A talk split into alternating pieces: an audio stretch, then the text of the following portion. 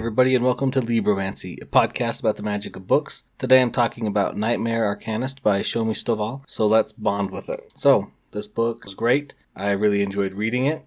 It was published in 2019, and it actually fits in this year's Book Bingo, Book 2020. And the, the square it fits in would be Square 23 Magical Pets. So if you want to read it for that, that's great. Um, that's one of the reasons why I picked this book. I thought it was, like I said earlier, I thought it was a good book. It was solid. It was a tad predictable in some things, and I see things that I think are going to happen in the next books. But that doesn't mean that it was bad. The story starts with Volke, our young protagonist, who lives on an island with his adopted sister Illia and his adopted dad, uh, William, they are grave diggers, and because of that, they are, you know, kind of excluded from most of the stuff on the island. His goal is to always be, has always been to be an arcanist and to change the world to make things better. So, from there, I think you have a pretty good, solid point of where this book is going to be headed. Like I said, I thought it was really good, though. It's enjoyable.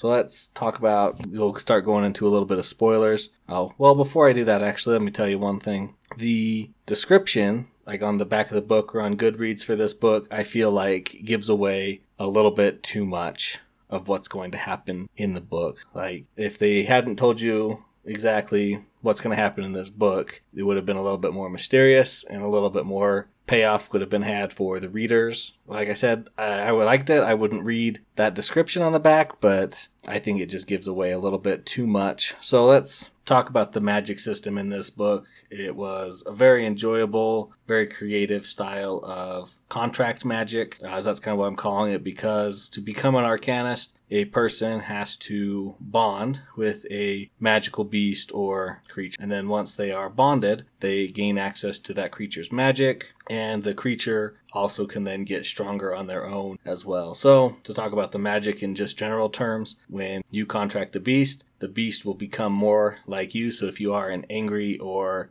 you know pessimistic person then the beast or the magical creature is eventually going to become more pessimistic just like you the more powerful your soul your kind of dedication slash will is the stronger that beast can grow and become over time and the farther along you can get and the more you progress you know you enjoy that power so there are three main ways that you can use magic and there it says there's other ways but these are the three that we kind of get into and we see on screen so the first one is evocation, and then manipulation and augment. I'm just going to use a, a predictable power, flames, control flames, the power of, of, fire. And for evocation, that would mean that you can create fire, you know, throw fire, etc. Manipulation would mean, you know, like moving the fire, controlling it after created it. Create a fireball with evocation, then you could control it with manipulation or control regular fire that you did not create with manipulation. And then augmentation, which uh, a little bit tougher of one with fire, but for example, you could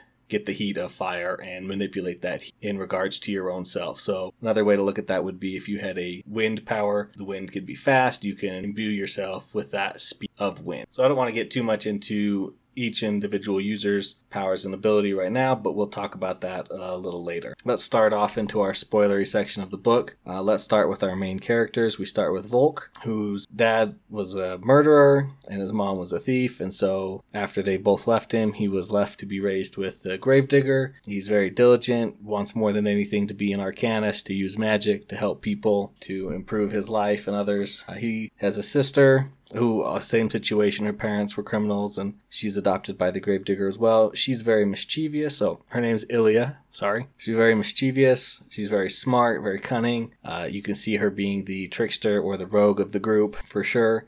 Obviously, it's just the two of them. The couple other people who are with him on his island are important. We have Zaxis and Atty, and they are both. Zaxis is the son, and Atty's the daughter of two different but powerful families on the island that are want their kids to be arcanists as well. So every year there's the the challenge of the phoenixes, and the, the phoenixes love to come to their island, and they put themselves put the all the kids through a trial. And when you come out the trial on the other end, you have the opportunity to bond with a phoenix and become an arcanist. So Volke, much to everyone on the island, because everybody hates him, you know, he attempt, he participates in the trial to be chosen as one of the host people to bond for this phoenix. He goes up against uh, Zaxis and Atty, who are the only other ones that are allowed this year because there's so few phoenixes. Yeah, and so their challenge consists of uh, climbing up a tower and plucking a fruit that the phoenixes love, bringing it back and doing it, you know, then the phoenixes will eat it, decide who's they like better. That's the first challenge. Second challenge is a challenge of knowledge. And if there's any more after that, we don't know because we don't see them. So Volke makes it up, he brings it back down. He brings a good fruit. The phoenixes seem to like it, but in the knowledge test, the head of the town uh, really throws the, the tough questions to Volke and very simple ones to the others. And even involves knowledge that there's no way that Volke could have known because no one would tell him. So you know, he loses out on that. But thanks to his sister, Illia, he's able to go. You know, they hear about a boat that has crashed with some other magical creatures. So they sneak off in the middle of the night and they bond some magical creatures. So while Illia and Volke are traipsing around looking for magical creatures to bond. They come across Nicholin, who is kind of envision him kind of like a little rabbit, but you know a little different. And he ends up contracting with Illia, and she becomes an arcanist. Then Volke continues on, and he's rejected by one magical creature. And they find he finds another one, a a white stag or a hart, and it's a little crazy just it wants more power and to kill him and it attacks him and he's able to you know fight it off. And then eventually this another magical creature shows up finishes off the the heart saving his life is dying. And so he contracts with the creature and what he ends up contracting with is a nightmare. Now when i read this i should have realized it but i was kind of envisioning like a shadow horse like a night mare in my head. And of course, looking at the actual title of the book, and you know, I should have realized no, it's a, a nightmare. So he bonds with a knight of shadow and darkness. And the only thing that the nightmare you know, wants in return for this bond is to help find his previous contract holder's murderer and to help him stop him from killing more people. Now, bonding this way with the nightmare actually ends up hurting uh, Volke because the second person to bond the same creature, that creature has already started to take on the attributes of the one before him. And so it actually causes Volke to have his magic physically hurt him when he tries to use it. So it's not super good for him. Uh, it makes it a lot tougher for him to control. He has no no knowledge of what powers he's supposed to have. With a phoenix, he would know, oh, I would have fire-based powers. With this nightmare, he is he has no idea. Luckily for him and for Illia, you know, they're able to leave the island and go to the mainland where they get to apply for a guild. Uh, their adopted father gives them a letter, says, "Hey, I recommend this guild. It's you know, it's kind of I've worked with them before. They're good people." So he goes and he applies for that guild, which is the Frith Guild. So they apply. They have to make it through the guild test to catch a, a butterfly, a moth at night. They do. They come back and they are all admitted into the guild. It turns out as well that uh, and Atty had also applied for the same Frith guild, and so they're all in there together. Now, along with being invited into the guild, they're also told who, which of the teachers would like to sponsor them. And all of them are offered a sponsorship by Ruma, who is the founder of their island. He's a very famous arcanist, known throughout the world, except for Volke. Volke is only offered to train under Zelfree, uh, trainer. You know, kind of gives off the appearance of a drunkard or a slacker, but we see through that pretty quickly that he, he actually cares. So they go to their guild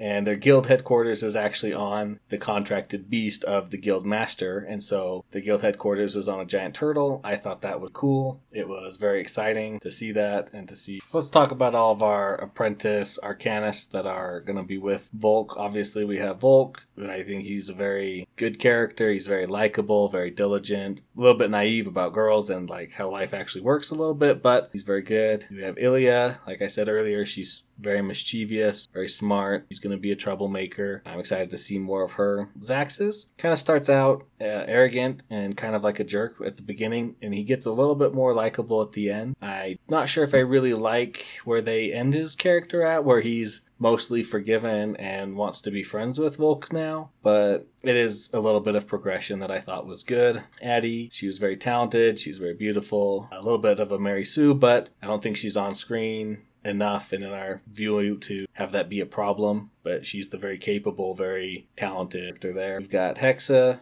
who I said earlier bonds with Raisen. The Hydra, she's definitely a fighter. Not afraid to get dirty. I'm not sure where her character is going to go in the next couple books, but I'm excited to see. And then you also have uh, Adelgis, who's a smart man. He wants to be an Arcanist researcher, so he's not really in it for the fighting, but I'd like to see where he ends up as. Um, then they move into the training phase where we learn about those three manipulations of magic evocation, manipulation, augment. So let's kind of go through uh, a little bit of this for you. We'll start with Volke as our main, main character. As his evocation with a nightmare, he can cast fear. So he can push out fear to some people, to whoever, you know, and make them afraid, make them kind of see their worst fear. He's not very good at it, of course, because it really hurts him to use, but he does practice it. Manipulation, he can move shadows. So if he can move a, you know, shadow, make it face the sun instead of away. Less powerful right now, but I'm sure we'll see that grow and change later and augmentation. He can merge with his knight so that they're like one person and then they can fight and do magic all at the same time. Makes them a lot more powerful than when they're acting on their own. Uh, Nicolena, Nicholin with Illia, is has uh, teleportation powers. So his verification is cast a beam, it hits something, it teleports part or all of it away. Manipulation would be to teleport in a specific way without breaking them, and then obviously augmentation to teleport herself safe. Um, and Atty both have the phoenixes, so they both have fire, which I've already covered. Evocation for making throw at fire, manipulation for moving it. And we didn't really see any augmentation of fire in this book, but I'm sure we will see it later. There's also three, two other people that are in their their training class with them. Hexa, who has bonded with Raisen, a Hydra, and Adelgis, who's bonded with Felicity, which is just like a small shell crab kind of like creature, uh, but made of light. So do stuff with light. They're you know less in the, involved in this book because we're not seeing them as much, but still very good. You know we're learning about this plague that can corrupt people and magic and magical beasts. Some people think that it makes your magic grow stronger, but that it drives you crazy, which something we've seen a lot of in books, but I thought it was well done here. It was never straight up obvious that the plague, you know, the, everybody knew about the plague, but it wasn't talked about. It was good. I liked it.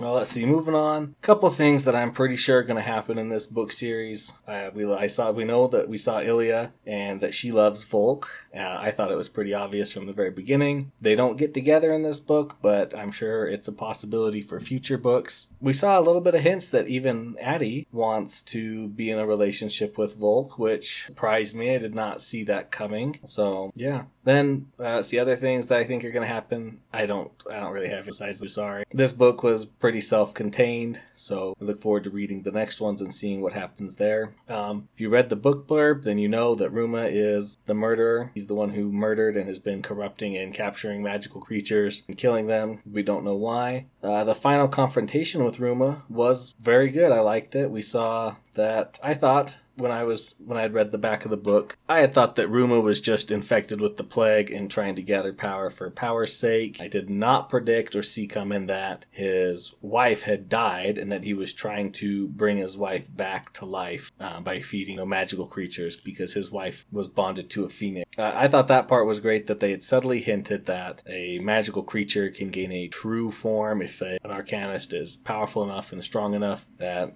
they can have a true form and access to even greater and more powerful magics, and that the true form of a phoenix will provide resurrection. Now, that did not work in this one, obviously, but Ruma has been feeding his wife's phoenix all these other phoenixes and magical creatures in an attempt to bring about that true form. But it just showed, you know, that how deteriorated he had been from both the plague and trying to do this. Uh, I liked that it, the apprentices were not powerful enough to directly affect the combat and to, you know, fight Ruma on their own because a master arcanist there, he's much more powerful than them as apprentices. But I did like that they could sway the battle in their ways. They were able to distract, eventually kill the phoenix that keeping his wife alive, and made Ruma panic and allowed their team Zelfree to get the upper hand and conclude that battle. That puts it us at the end of the book where they're still involved with the guild and they're being given praises, but that showing that they still have quite a long way to go. So I like that book. I, would give this one a good four out of five stars. A little bit predictable, but still still good. It's a quick read.